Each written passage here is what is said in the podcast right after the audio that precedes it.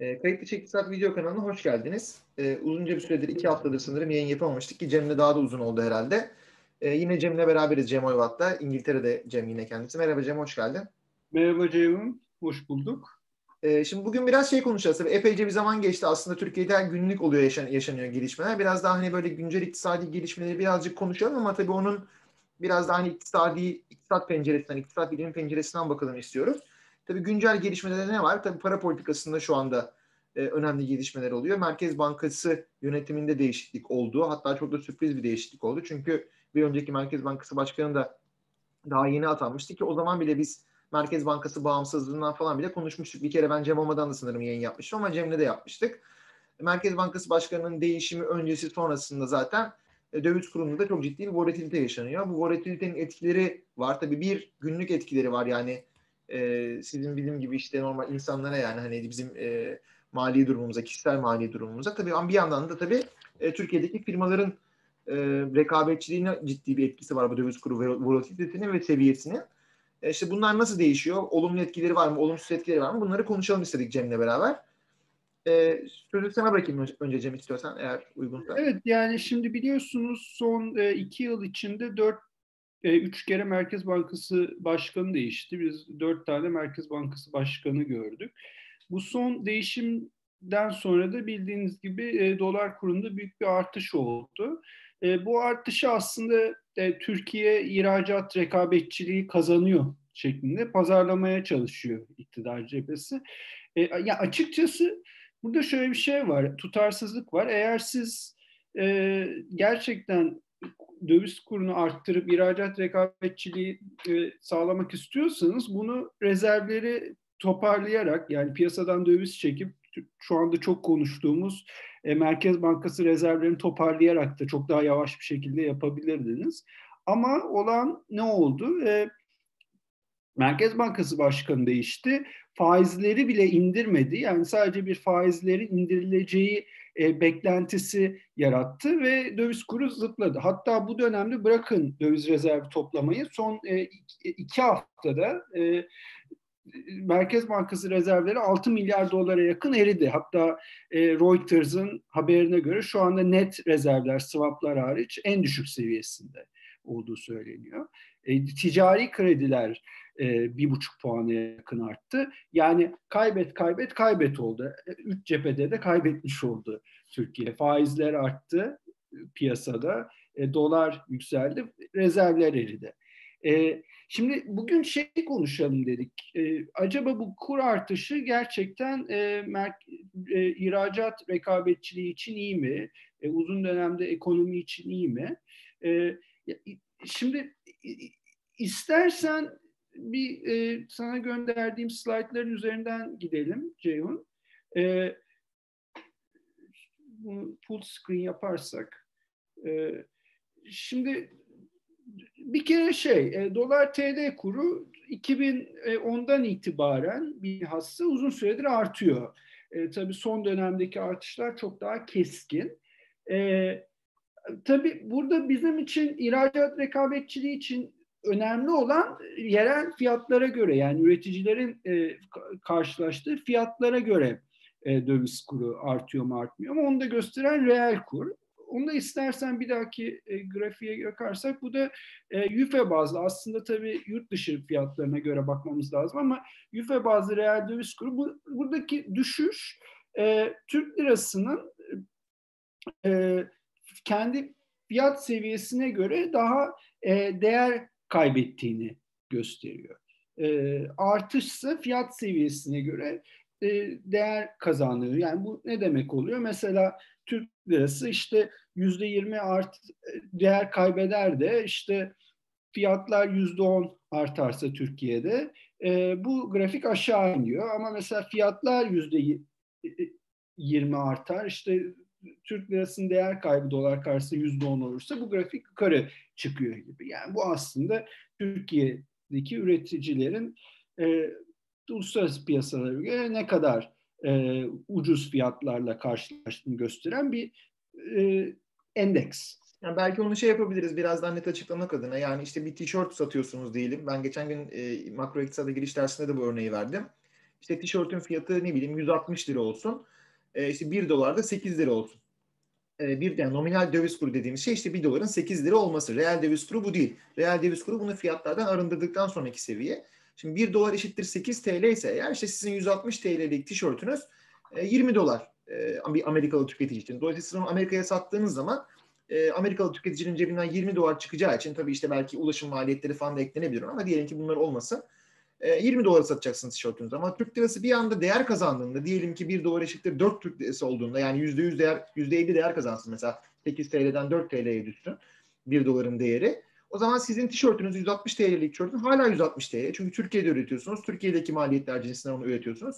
Hala 160 TL. Belki yani bir ihtimal 150 TL'ye falan düşer ama yani 160 TL. Ama bu Amerikan e, tüketicisine 40 dolar e, olarak bir maliyet olarak yansıyacak. Yani tabii bu da tabii sonuçta sizin e, tişörtünüzün Amerikan tüketicileri tarafından e, daha pahalı hale geldiği için dolar cinsinden hani belki işte Guatemala'ya yönelecek veya Bangladeş'e yönelecek vesaire. Tabii bu sadece tişört fiyatlarından değil işte bir ülkedeki ortalama fiyat seviyesi var. Türkiye'deki ortalama fiyat seviyesi. Yurt dışındaki fiyat seviyesi var. Hani Amerika'da da dolar cinsinden bir enflasyon oluyor. İşte bu fiyat seviyelerinin orantılarını nominal döviz kuruyla yani işte 1 dolar eşittir 8 TL ile çarptığımız zaman reel döviz kuru dediğimiz işte bu şu anda Cem'in e, hazırladığı grafikteki endekse ulaşıyoruz. İşte bunun artması azalması da aslında e, Türkiye'deki fiyat e, Türkiye'deki döviz kuruyla fiyat seviyeleriyle ağırlıklandırılmış diyeyim veya çarpılmış döviz kurunun değerini gösteriyor.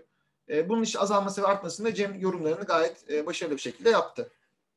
Yani burada baktığı zaman mesela grafiğe bir kere AKP'nin ilk döneminde e, Türk lirasının reel olarak ciddi e, değer kaybı, kazandığını görüyoruz.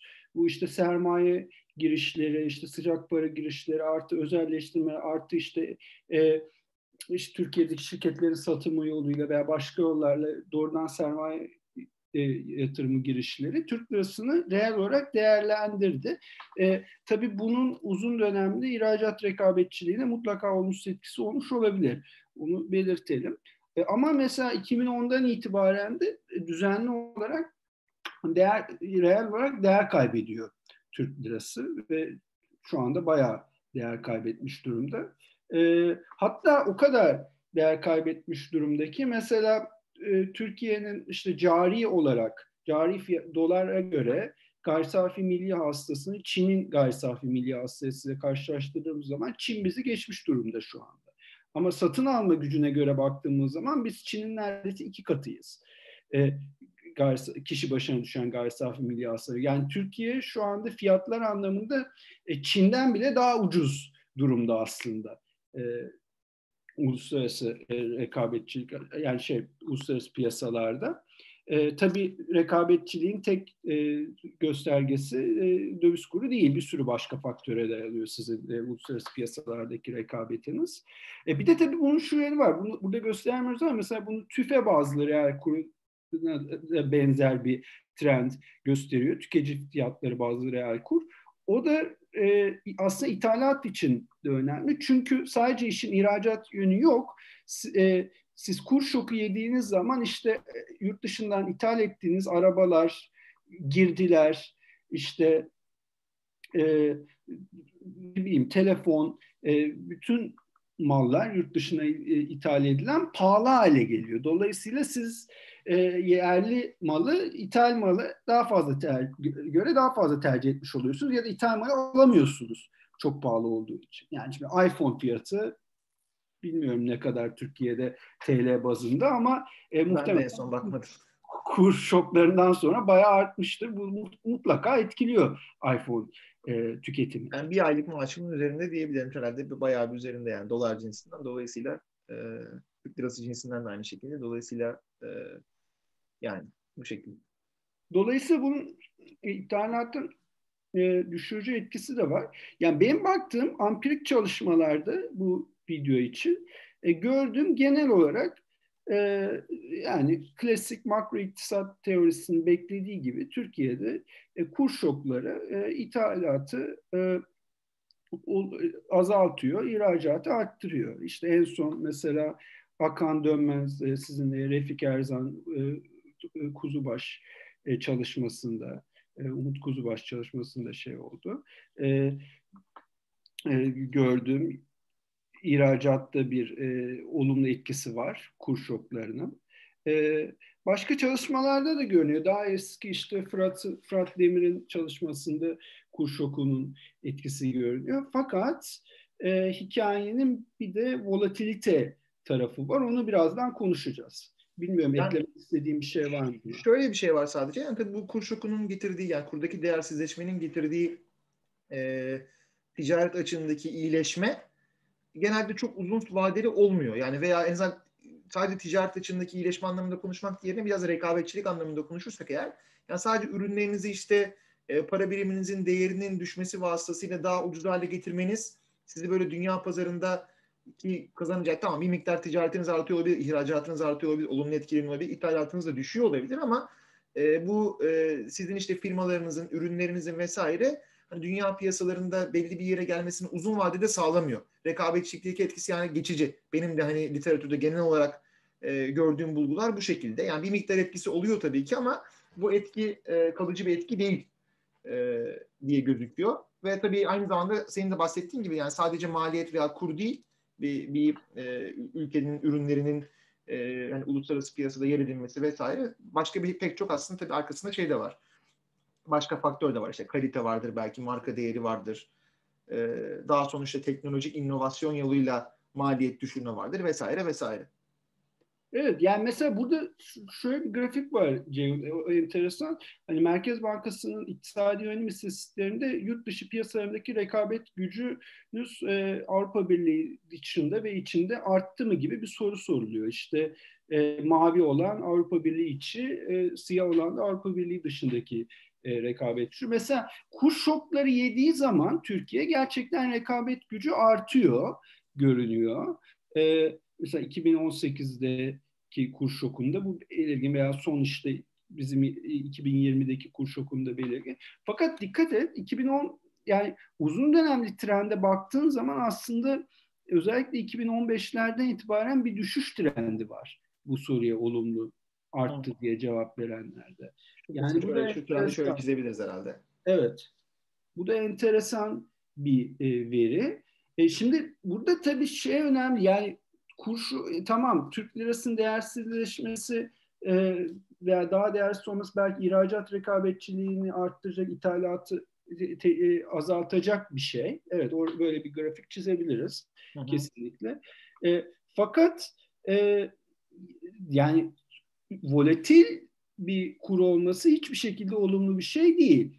E, şimdi bir kere şöyle bir şey var. Yani e, bir kere şey kur şok yediğin zaman onu işletmeleri eğer döviz borcu olan işletmeleri çok olumsuz etkisi var e, yatırımları azaltma anlamında. En son mesela işte Serkan Demirkılıç'ın yeni çıkacak bir çalışmasında gördüm. E, döviz borcu olan işletmelerin e, yatırımları kur şokları yani olumsuz etkileniyor. Çok beklenebilecek bir sonuç. E, yani volatil bir ortamda sürekli kur şoku yenen bir ortamda e, yani bir kere riskler artıyor dolayısıyla firmaların kredi bulması zorlaşıyor e, ondan sonra şey e, faizler bankaların verdiği kredi faizleri biraz e, olumsuz reel olarak artıyor çünkü bankalar önünü göremiyor artı borçlu firmalar daha e, eğer döviz borcuyla borcu varsa o firmaların e, yatırım yapamıyorlar borçları daha fazla arttığı için. E, artı tabii kur şokları enflasyonu artırıyor. O enflasyonu da biliyoruz hem gelir dağılımının olumsuz etkisi var hem de yatırımlara olumsuz etkisi var. Yani volatil e, olan e, sürekli kur şoku yiyen bir ekonomi olmanın da bir sürü e, olumsuz etkisi var o anlamda. Burada da mesela şeyi gösterdim yani dolar TL kurunun volatilitesini hesapladım. Nasıl hesapladım dersen işte biraz karışık hesabı ama birkaç tane hesap yöntemine baktım. En yani kolay mantıklı görüneni dolar kurunun e, aylık ortalamasının logaritmalarının aydan aya farkının e, e, karesinin ortalamasının karekökü. bayağı bayağı basitmiş ama yok evet sonuçta bir noktada gerçi standart sapma ikinci moment almak lazım. Hani karesi o açıdan önemli. İşte veya standart sapmaya çevirirsek onu karesinin karekökü yani gayet şey sonuçta. Hani farklı yöntemler olsa da sonuçta 3 aşağı 5 yukarı benzer mesajı verecektir herhalde. Evet yani tekrar söyleyeyim kaçıranlar için e, aylık ortalama kurun e, logaritmasının aydan aya farkının e, karesinin ortalamasının karekökü. E, ya bu, burada baktığın zaman mesela o te, dolar TL kurunun volatilitesinde de e, ciddi anlamda bir e, artış trendi var. Tabii 2018'de kur şoku çok fazla ama 2021'deki e, 2020'deki kur şokları da fazla. Genel bir artış trendi var e, dolar TL kurunun volatilitesinde. Bu da aslında beklenen bir şey. Çünkü Türkiye özellikle son 5-6 e, yıldır sürekli olarak e, kur şoku yiyor bildiğimiz gibi.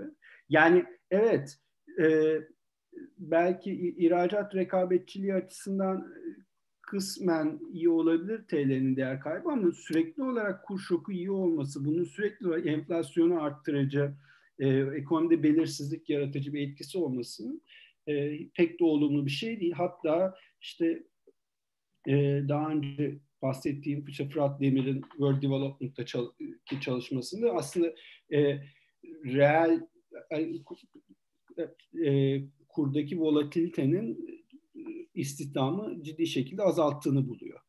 E, yani volatilite gerçekten de belirsizlik yaratması açısından çok ciddi zararları var. Yani hani şey gibi de değil. Yani belki herkes senenin başında o sene Türk lirasının dolara karşı yüzde on değer kaybedeceğini bilse ve gerçekten de Türk lirası dolara karşı yıl boyunca yüzde on değer kaybetse bu değer kaybının tabii beklenen bir değer kaybı olacağı için hani o bir volatil yani bir volatilite yaratmamış olacak. Yani bir volatilite tabii ki olacak ama hani beklenen olduğu için en azından çok bir sorun yaratmayacaktır diye düşünüyorum ama sıkıntı şurada tabii Türkiye'de bir e, hani öngörmek çok mümkün değil. Yani bundan geçtim bir gün sonrasını, iki gün sonrasını, bir hafta sonrasını yani bir ay, bir yıl bunları öngörmek gerçekten mümkün değil. İkincisi de tüm bu volatiliteler olmasına rağmen ve Türk lirası düzenli olarak uzun vadede değer kaybetmesine rağmen dolara karşı e, hani çıpa değeri olarak işte e, politika otoritelerinin açıkladığı rakamlar, hedef e, döviz kuru mesela farklı planlarda veya işte ne bileyim siyasetçilerin ağzından duyduğumuz veya iktisat ekonomik danışmanların ağzından duyduğumuz miktarlar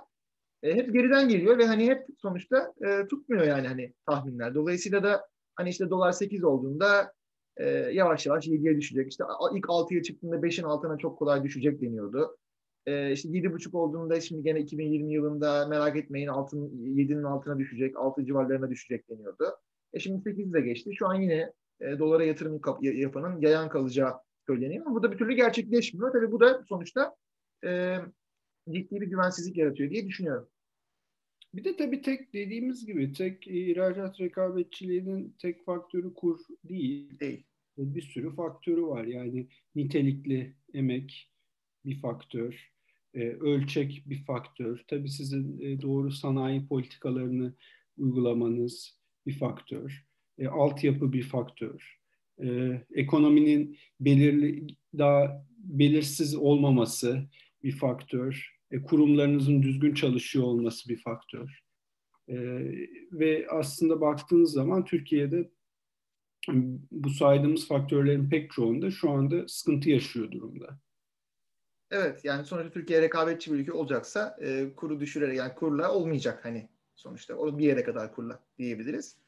E, yani öyle olsaydı herkes öyle olsaydı herkes ihracat rekoru kırardı. Ne olacak? Yani üç katına çıkartırsın dolar fiyatını ihracatta rekor kurup ekonomiyi uçuşa geçirsin ama öyle olmuyor işte. E, tamam bugün de döviz kurundaki oynaklıktan aslında biraz rekabetçilik konuştuk Cem'le. E, güncel gelişmelerden yola çıkarak. E, şimdilik söyleyeceklerimiz bu kadar. Bizi izlediğiniz için teşekkür ediyoruz ve hepinize iyi günler diliyoruz. Görüşmek üzere, iyi günler.